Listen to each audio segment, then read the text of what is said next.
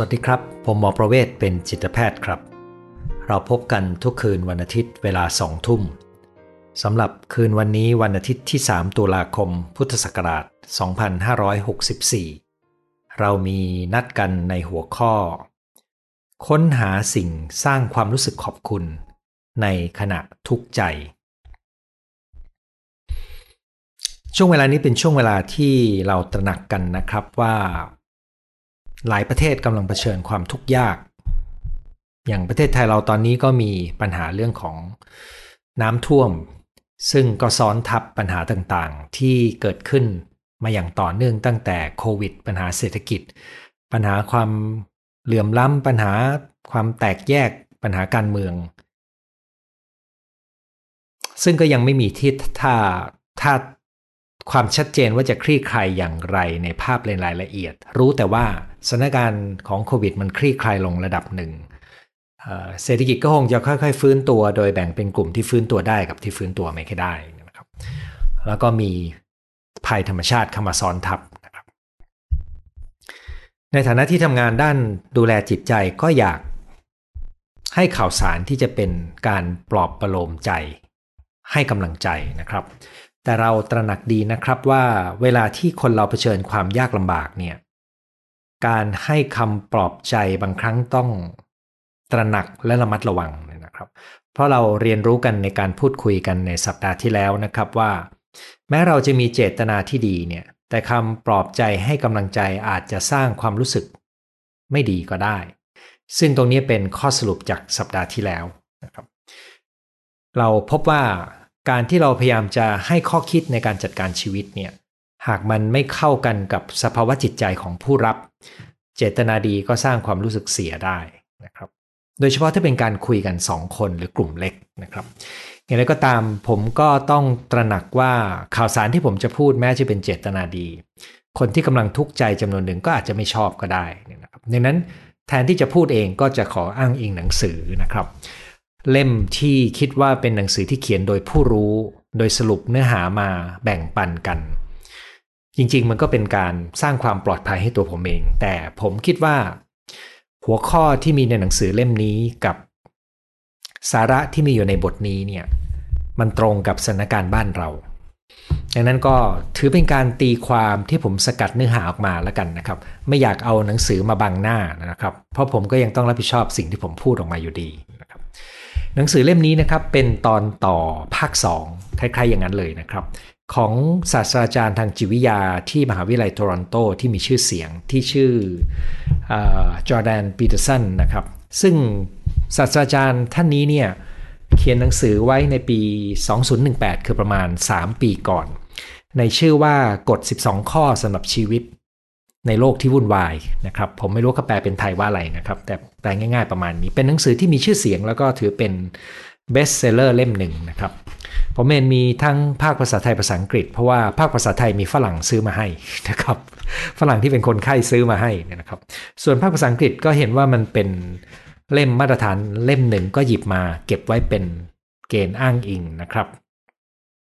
ซึ่งในหนังสือเล่มแรกนั้นก็มีคำแนะนำเท่ๆหลายข้อเนี่ยนะครับ มีหลายข้อที่ผมคิดว่าเหมาะกับยุคสมัยมาก หนึ่งในนั้นที่ผมคิดว่าเหมาะสมมาก ๆ กับสถานการณ์ปัจจุบันก็คือ ให้เก็บกวาดบ้านของตัวเองให้ดีก่อนจะออกไปวิจารณ์โลกนะครับ ซึ่งอันนี้มันเป็นปรากฏการณ์ที่มีเยอะมากครับ ที่ตัวเองยังดูแลตัวเองไม่ได้ ดูแลบ้านตัวเองไม่ได้ แต่ออกไปวิจารณ์คนโน้นคนนี้เนี่ยนะครับ อันนี้ก็คือสภาพที่เกิดขึ้นจริงในหลายสังคม แต่ในภาค2นี่นะครับ ในตอนที่ผมตัดสินใจซื้อเนี่ย ส่วนหนึ่งเป็นเพราะว่าการสัมภาษณ์ของเขาใน YouTube เนี่ยเป็นคนที่ให้สัมภาษณ์อะไรได้คมชัดมาก มีความลุ่มลึกและรอบรู้นะครับ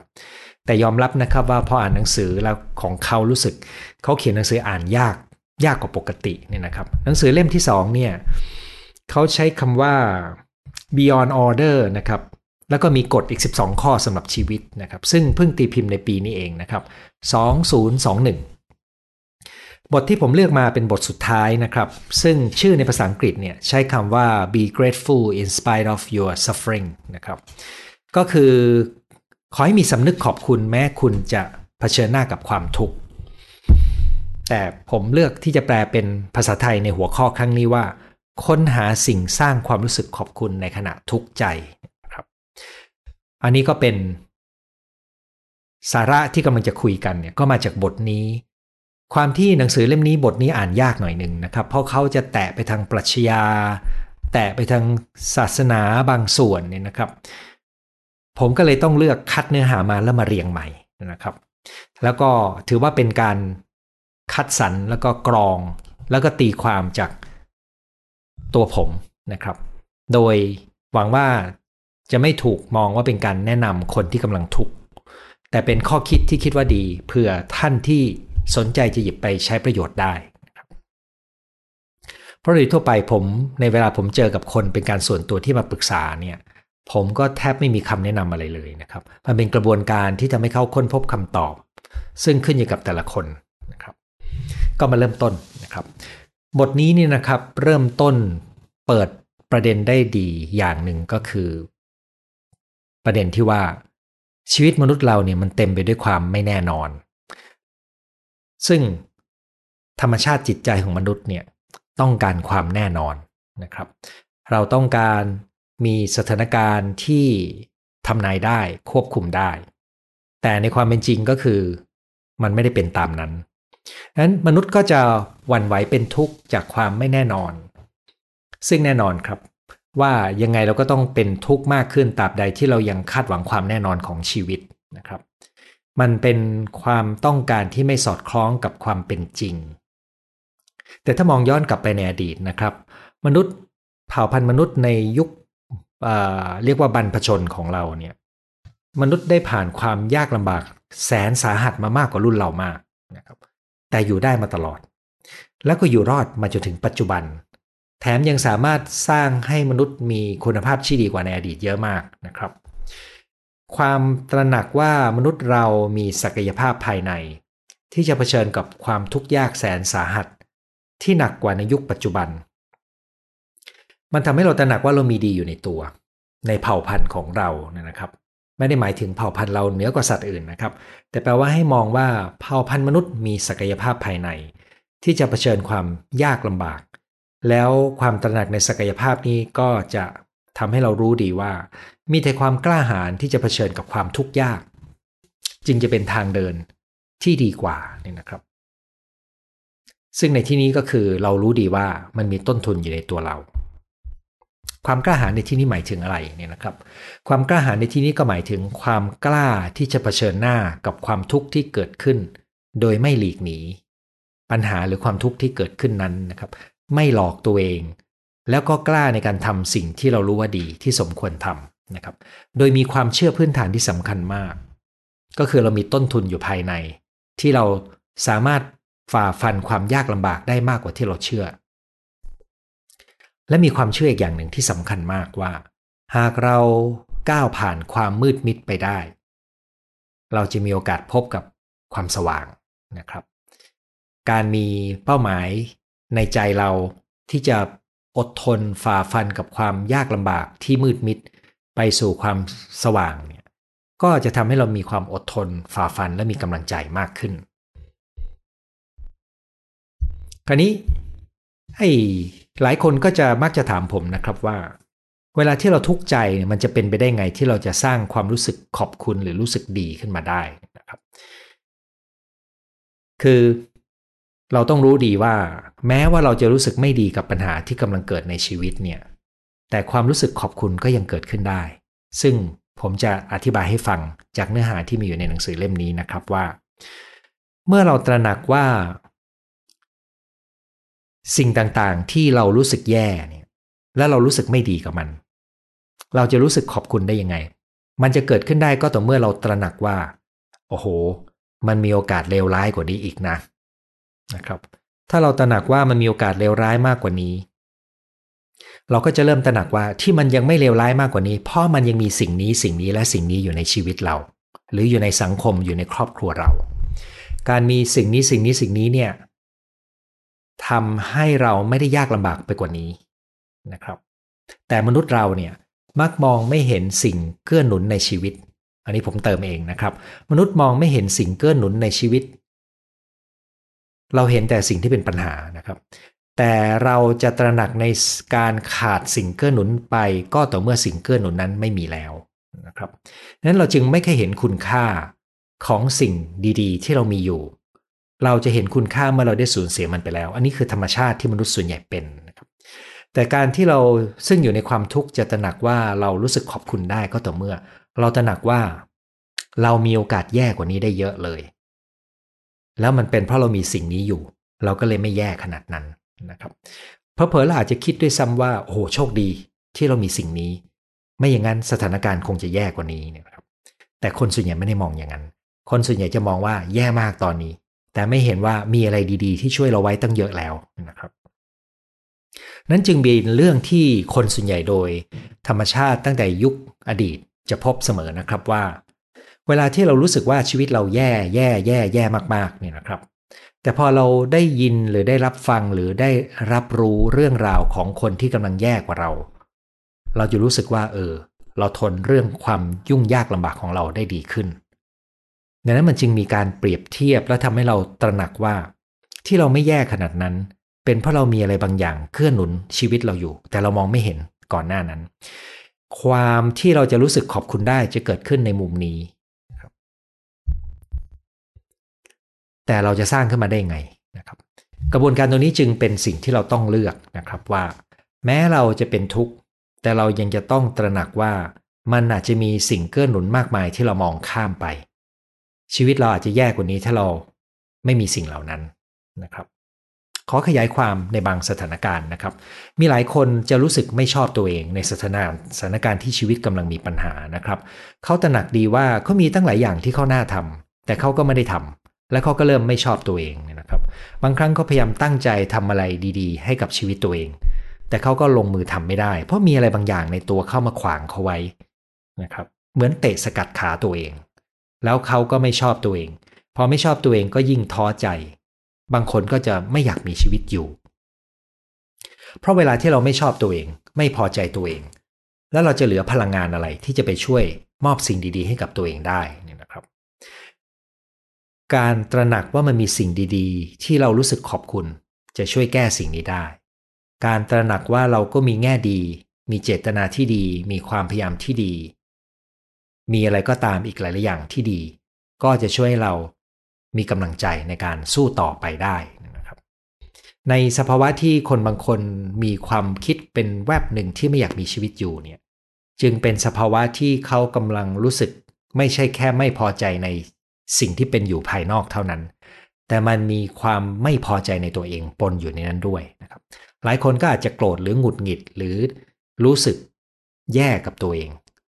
นั่นเป็นส่วนผสมที่ทำให้ความคิดไม่อยากมีชีวิตอยู่เนี่ยพาไปสู่การตัดสินใจ จบชีวิตตัวเองได้ แต่มันแก้ได้ด้วยการตระหนักในสิ่งที่ทำให้เรารู้สึกว่าเป็นสิ่งเกื้อหนุนที่ทำให้เรารู้สึกขอบคุณนะครับ คราวนี้เวลาที่เรารู้สึกขอบคุณเนี่ย มันจะเกิดอะไรขึ้นนะครับ มันก็จะทำให้เราอยากนำสิ่งดีๆ ภายในตัวเราออกมาใช้จัดการเผชิญหน้ากับความยากลำบาก ยิ่งถ้าเราได้เห็นแบบอย่างของคนที่เจอกับความทุกข์ยากและผ่านไปได้ เราก็จะเกิดความตระหนักว่า เออ เรามีสิ่งเหล่านั้นอยู่เหมือนกัน เรามีศักยภาพอยู่เหมือนกันเพราะมันก็จะมีความเชื่อว่าเราก็จะผ่านไปได้เช่นกัน และที่สำคัญอย่างที่บอกไปนะครับ ความตระหนักนี้ยังหมายถึงว่าเราตระหนักในสิ่งดีๆ ที่เรามีในชีวิต ซึ่งก่อนหน้านี้เราอาจจะมองไม่เห็น แล้วมันก็ทำให้เรามีกำลังใจที่จะสู้ต่อไป ในคนจำนวนไม่น้อยนะครับในช่วงที่ผ่านมาเนี่ยเขาเผชิญกับเหตุการณ์ความสูญเสีย ซึ่งเสียหลายซับหลายซ้อนเลยนะครับ แล้วแต่คนเนี่ยตัวนี้ก็จะก่อให้เกิดความเศร้าเสียใจ ซึ่งเราได้คุยกันไปนะครับ ในการจัดการความเศร้าเสียใจจากความสูญเสียเนี่ย ถ้าเรามองให้ดีนะครับ ความเศร้าที่ยิ่งเข้มข้นเท่าไหร่ ก็แสดงว่าสิ่งที่สูญเสียไปนั้นมันมีคุณค่าในชีวิตเรามากเท่านั้นนะครับดังนั้นความเศร้าจึงเป็นสิ่งสะท้อน ความรักที่มีต่อสิ่งที่เราสูญเสียนะครับ ความเศร้าเป็นสิ่งสะท้อน ความรักที่เรามี ต่อสิ่งที่เราสูญเสียไป อันนี้มามองในคนที่จากไป เช่น สมมติว่ามีญาติของเราเจ็บป่วยและเสียชีวิตนะครับอาจจะไม่ได้เกี่ยวกับโควิดก็ได้เนี่ยนะครับ ในความปรารถนาของคนที่จะต้องจากไปหรือชีวิตกำลังจะจบลงเนี่ย ส่วนใหญ่ก็จะหวังว่า ลูกหลานหรือคนที่ยังอยู่เบื้องหลังเนี่ย จะอาจจะเศร้าเสียใจ แต่หวังว่าพวกเขาจะใช้เวลาทำใจสักพัก แล้วก็ก้าวเดินต่อไปได้ ไม่ค่อยมีคนที่กำลังจะตายหวังว่าลูกหลานจะต้องเศร้าตลอดชีวิตของเขา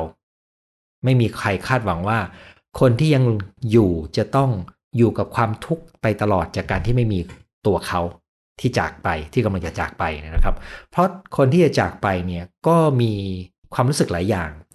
นะครับ แต่ความหวังของเขาก็คือ คนที่ยังอยู่เบื้องหลังจะเดินหน้าต่อในชีวิตฉะนั้นเราจึง ด้วยความตระหนักตัวนี้นะครับ เวลาที่เราเผชิญกับความสูญเสีย เช่นเสียคนที่เรารักไปเนี่ย แล้วเราตระหนักว่า คนที่เรารัก คงหวังว่าเราจะเดินหน้าต่อในชีวิตได้ เราก็จะต้องเห็นว่าการเลือกที่จะเผชิญกับความสูญเสียด้วยความรู้สึกขอบคุณ ตระหนักในความรัก ตระหนักในความสูญเสีย เปิดใจรับในความเจ็บปวด ความสูญเสียนั้นนะครับ ก็จะกลายเป็นพลังในการที่ทำให้เราเดินหน้าต่อไปได้ มีเนื้อหาส่วนหนึ่งในบทนี้นะครับ จริงๆ เมื่อสักครู่นี้เป็นเนื้อหาของเล่มนี้ประมาณสัก 70%ที่ผมมาเรียงใหม่นะครับ แต่มือเนื้อหาส่วนหนึ่งที่น่าสนใจนะครับ แล้วผมก็คิดว่ามันก็เป็นกระบวนการที่ผมใช้อยู่นะครับ แต่ไม่ได้เรียงด้วยภาษาของเขา ก็คือบางครั้งเนี่ยกับคนในครอบครัวเดียวกันเนี่ย มันอาจจะมีอะไรบางอย่างที่เราไม่ชอบเกี่ยวกับเขานะครับ เช่นเราอาจจะไม่ชอบบางอย่างในญาติของเราที่ทำตัวไม่น่ารัก เราอาจจะรู้สึกหนักใจกับคุณพ่อคุณแม่ที่ดื้อและมีสไตล์ของตัวเองนะครับ ในตัวอย่างเล่มนี้คนเขียนก็บอกว่าเขาก็มีปัญหากับพ่อแม่เขาเหมือนกัน คือหลายบ้านก็จะเจอว่าพ่อแม่นี่มีมีความดื้อไม่ยอมร่วมมือ นะครับ เราก็ขุนเคืองใจเราก็ลำคาญแต่เราก็เป็นห่วงเนี่ยนะครับให้ความรู้สึกแบบนี้มันมันสร้างความเครียดได้อยู่เหมือนกัน คือเขามีอะไรบางอย่างที่เราไม่เคยชอบ แต่ถ้าถามโดยรวมนะครับบวกลบคูณหารในภาพรวม เราก็จะประเมินได้ว่า แต่มันก็ยังดีที่เรามีเขานะครับ แม้ว่าเขาจะทำให้เรารู้สึกลำบากใจ ทุกข์ใจลำคาญหงุดหงิดกวนใจเนี่ยนะครับ แต่มีก็ดีกว่าไม่มี เมื่อเราตระหนักว่ามีก็ดีกว่าไม่มีเนี่ยนะครับ เราก็จะเห็นความ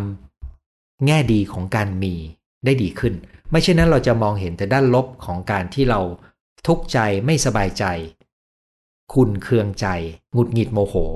กับวิธีปฏิบัติของคนในบ้าน แต่พอเราตระหนักถึงคุณค่าของสิ่งที่มี ว่ามีก็ดีกว่าไม่มีนะครับ เราไม่ชอบเหมือนกันนะ แต่มีก็ยังดีกว่าไม่มีนะครับ มันก็เกิดความตระหนักในคุณค่า ของคนที่มีอยู่ในบ้านได้ดีขึ้น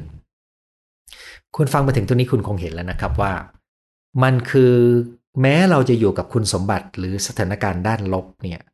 แต่ความสามารถในการคิดของเรา อย่างที่เป็นตัวอย่างมาเนี่ยมันจะช่วยทำให้เห็นถึงสิ่งดีที่มีอยู่ที่คู่กันกับสิ่งไม่ดีที่เรากำลังเผชิญนะครับ ความกล้าหาญแล้วก็กล้าเลือก ที่จะมองแง่มุม ที่จะช่วยสร้างความรู้สึกขอบคุณนะครับ เป็นยาแก้ที่ทรงพลังมาก ในการจัดการกับความรู้สึกท้อแท้สิ้นหวังของมนุษย์เราครับ มันเป็นกระบวนการสร้างความรู้สึกขอบคุณให้เกิดขึ้นได้ แม้เราจะกำลังอยู่กับความทุกข์ใจ ซึ่งเราจะต้องเลือกโดยรู้ตัว เลือกที่จะไม่เดินไปบนเส้นทางของความมืดมิดของการกล่าวโทษ ของการเห็นแต่สิ่งที่เป็นปัญหา เห็นแต่สิ่งไม่ดีในชีวิตนะครับ แต่เราเลือกที่จะเผชิญหน้ากับความทุกข์ที่เกิดขึ้น แล้วเลือกที่จะสร้างความรู้สึกขอบคุณขึ้นภายในใจ ซึ่งเมื่อเราตัดสินใจสร้างความรู้สึกขอบคุณขึ้นภายในใจ มันอยู่ที่มุมมองที่จะค้นหา สิ่งที่เป็นสิ่งเกื้อหนุน ซึ่งปกติเราจะมองไม่เห็นจนกว่าเราจะสูญเสียมันไป แต่ถ้าเราตั้งใจมองหา เราจะมองเห็น ซึ่ง ในโลกที่เต็มไปด้วยปัญหาและสิ่งเลวร้ายรอบตัวของเรานี้เนี่ย เราจะสามารถมองเห็นความเป็นไปได้ ของสิ่งมหัศจรรย์ในชีวิตนะครับ เนื้อหา ส่วนหนึ่งที่น่าสนใจในหนังสือเออเล่มที่เป็นภาคสองนี้นะครับ ที่ผมพูดไปว่าเพิ่งตีพิมพ์ปีนี้เนี่ยนะครับ มีอยู่บทหนึ่งที่น่าสนใจนะครับ แต่ว่าในบทที่ผมอ้างอิงถึงเนี่ยในช่วงท้ายเขามีเนื้อหาอยู่ช่วงหนึ่งที่น่าสนใจเช่นกันเขาเขากล่าวถึงเรื่องนี้นะครับว่า เรายังควรจะเรียนรู้ความรู้สึกขอบคุณต่อสังคมที่เราอยู่ คนรุ่นปัจจุบันเนี่ยถ้ามองด้วยความเป็นจริง ไม่ใช่มองด้วยอารมณ์เนี่ยนะครับ เราควรจะต้องตระหนักว่า คนในรุ่นปัจจุบันได้รับประโยชน์มากมาย จากการเผชิญความทุกข์ยากของคนรุ่นก่อนหน้านั้น รุ่นพ่อรุ่นแม่ รุ่นปู่ย่าตายาย รุ่นทวด บรรพชนเรานะครับ สิ่งดีๆ ที่เรามีอยู่ในปัจจุบันได้รับมาจากรุ่นก่อนนะครับ คุณภาพชีวิตของเราที่ดีนะครับ ดีตามสภาพ เกิดจากการเผชิญและจัดการความยากลำบากของคนรุ่นก่อนที่เรามองข้ามไป ซึ่งเรื่องนี้เขาเขียนในบริบทของสังคมตะวันตกนะครับ แต่ผมคิดว่ามันเป็นปรากฏการณ์ที่เกิดขึ้นในสังคมบ้านเราด้วย คือมีการมองว่าปัญหามากมายเกิดจากคนรุ่นเก่านะครับ แต่เขาไม่เห็นว่ามีอะไรดีๆ มากมายที่เกิดจากคนรุ่นเก่านะครับ ซึ่งนี่เป็น mindset เป็นวิธีการมอง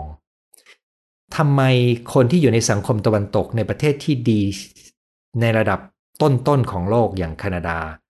ถึงมีปัญหาแบบเดียวกันที่เขาตระหนักได้ว่าคนรุ่นใหม่กำลังมีปัญหาแบบนี้นี่นะครับ แล้วเขาชักชวนคนรุ่นใหม่ว่า คุณต้องตระหนักนะว่า มันมีสิ่งที่คุณต้องสำนึกขอบคุณในสังคมที่คุณอยู่นี่นะครับ การสร้างความรู้สึกขอบคุณที่เกิดขึ้น มันจะเชื่อมโยงเราระหว่างตัวเรากับความเป็นมาของตัวเรา ซึ่งก็คือบรรพชนของเรา คนรุ่นก่อนหน้าของเราเนี่ยนะครับ ซึ่งเนื้อหาส่วนนี้เป็นส่วนที่ว่าในเรื่องของความรู้สึกขอบคุณ ต่อสังคม นะครับเมื่อสักครู่ได้พูดถึงครอบครัว ได้พูดถึงแง่มุมต่างๆเนี่ยนะครับ เนื้อหาตรงนี้เนี่ยย้อนกลับไปที่บทแรกของเล่มนี้เลยนะครับ ผมพูดบทนี้บทนี้หลายครั้งละ ผมคิดว่าผมควรจะหยิบหนังสือเล่มนี้มาไม่ขยักโฆษณาให้รู้นะครับ แต่ว่าต้องบอกว่าอ่านไม่สนุกนะครับ แต่มันมีเนื้อหาที่ต้องสกัด 2 ขยัก 3 ขยักถึงจะหยิบออกมาได้เนี่ยครับเล่มนี้คือเล่มที่ผมใช้อยู่เนี่ยนะครับ ส่วนเล่มนี้คือเล่มภาคหนึ่งนะครับ อ่านไม่จบทั้งคู่นะครับ อ่านตามความอยากอ่าน ในบทที่1ของเล่มภาค2เนี่ยนะครับ มีชื่อที่น่าสนใจมากนะครับเออผมมาแล้วเข้าใจว่ามันเป็นเป็นประเด็นเชื่อมโยงกันกับความรู้สึกขอบคุณสำนึกขอบคุณต่อสังคมที่เราอยู่นะครับ ชื่อในภาษาอังกฤษเนี่ยเพื่อไม่ให้ฟังภาษาอังกฤษของผมแล้วไม่รู้เรื่องนะครับ ผมขออนุญาตแปลเป็นภาษาไทยแล้วกัน ชื่อภาษาอังกฤษใช้คำว่า อย่าดูถูกดูแคลน สถาบันทางสังคม ด้วยความสับเพร่านะครับเขาใช้คำว่า carelessly เนี่ยนะครับ อย่าดูถูกดูแคลนสถาบันทางสังคมต่างๆ ที่มีอยู่ รวมถึงความสำเร็จที่สร้างสรรค์นะครับ ซึ่งนั้นเป็นตัวเปิดบทของเล่มสองนี้นะครับ ซึ่งโดยรวมๆนะครับ ในเล่มสองเนี่ยจะมีความเป็นนามธรรมและกว้างกว้างขวางกว่าเล่มหนึ่ง ผมรู้สึกว่าอ่านยากกว่าเล่มหนึ่งนะครับ แต่ว่าทั้งหมดก็ต้องขอบคุณเขานะครับสำนึกขอบคุณ ว่าแม้ในความยากลำบากที่ผมต้องใช้เวลาสกัดมัน 3 ขยักสองสามขยัก คืออ่านรอบที่ 1 สกัดเนื้อที่คิดว่ามันพอจะสื่อสารได้ง่ายนะครับแล้วไม่กินเวลานานเกิน ขยักรอบที่ 2 มาเรียงลำดับมันใหม่ ขยักรอบที่ 3 ที่ผมต้องเติมไปก็คือ เติมเนื้อหาในตัวผม มาทำให้การคุยกันในวันนี้ ราบลื่น เท่าที่จะเป็นไปได้ และทำให้ผมต้องขอบคุณศาสตราจารย์ท่านนี้นะครับจอแดนปีเตอร์สันซึ่งถ้าท่านชอบเนื้อหาประเภทนี้นะครับ เขามีบทสัมภาษณ์แล้วก็บทบรรยายอยู่ใน YouTube เยอะมากนะครับ ถ้าท่านฟังภาษาอังกฤษเป็นท่านจะชอบสิ่งที่เขาบรรยาย แต่เขาพูดเร็วแล้วพูดเป็นรัวนะครับ เวลาเขียนหนังสือก็เหมือนกันครับ เขาจะเขียนเหมือนกับโอ้โหต่อกันต่อกันต่อกัน เราต้องตัดวรรคตอนแล้วเราต้องจัดระบบขึ้นมาใหม่เองนะครับ ตัวผมเองต้องขอบคุณทุกท่านที่ ฟังนะครับ เพราะว่าถ้าไม่มีท่านนะครับ ผมจะไม่ได้ตั้งใจเรียบเรียงเนื้อหามา แล้วผมพบว่าการเรียบเรียงเนื้อหามาใหม่เนี่ยทำให้ผมเข้าใจบทนี้ได้ดีขึ้น เพราะถ้าผมอ่านไปเรื่อยๆนะครับ ผมเข้าใจว่าผมน่าจะมีความเข้าใจต่ำกว่า 30%ของเนื้อหา ที่มีอยู่ในเล่มนี้นะครับ แต่ณขณะนี้ผมประเมินว่าผมได้สกัดเนื้อหาสำคัญออกมา ได้เยอะพอสมควรจากบทนี้ เพราะมีคนที่รอฟังผมอยู่ดังนั้น ก็ขอบคุณด้วยนะครับ ที่ท่านได้มีส่วนทำให้ผมเข้าใจเนื้อหาแล้วก็ผลึกสำคัญผลึกความคิดของนักจิตวิทยาท่านนี้นะครับ อันนี้ก็เป็นเนื้อหาของบทวันนี้นะครับก็คือ ค้นหาสิ่งสร้างความรู้สึกขอบคุณในขณะทุกข์ใจ ซึ่งโดยสรุปก็คือ ในยามทุกข์ใจเราเลือกได้ ว่าเราจะมองให้เห็นสิ่งเกื้อหนุน และเห็นว่าเราอาจจะแย่กว่านี้นะ ถ้าไม่มีสิ่งเหล่านี้ และเรารู้สึกดี รู้สึกขอบคุณที่เรามีสิ่งเหล่านี้ เพียงแต่สิ่งเหล่านี้มันมักจะมองไม่เห็นนะครับ เราจึงต้องฝึกนิสัยมองให้เห็น แล้วก็พบว่าเมื่อมองให้เห็นมันจะช่วยให้เรา สามารถเผชิญกับความทุกข์ยากได้ดีขึ้น แต่ขณะเดียวกันการจะมองเห็นเนี่ยเราจะต้องมีนิสัยกล้าหาญที่จะเผชิญกับความยากลำบากนั้นนะครับ ความยากลำบากในชีวิตไม่ใช่สิ่งที่เราต้องหลีกหนีแต่เป็นสิ่งที่เราต้องเรียนรู้ที่จะเผชิญ ด้วยทัศนคติที่ถูกต้อง แล้วหนึ่งในทัศนคติที่ถูกต้อง ก็คือการที่เราจะมองเห็นสิ่งที่เราสามารถรู้สึกขอบคุณในสิ่งนั้นได้ เรารู้สึกได้ว่า โชคดีนะ ที่ยังมีสิ่งนี้ เรายังดีนะ ที่มีสิ่งนี้นะครับ ซึ่งด้วยความคิดเช่นนี้ ก็จะทำให้เราอยู่บนโลกใบนี้ได้ด้วยดีมากขึ้นครับ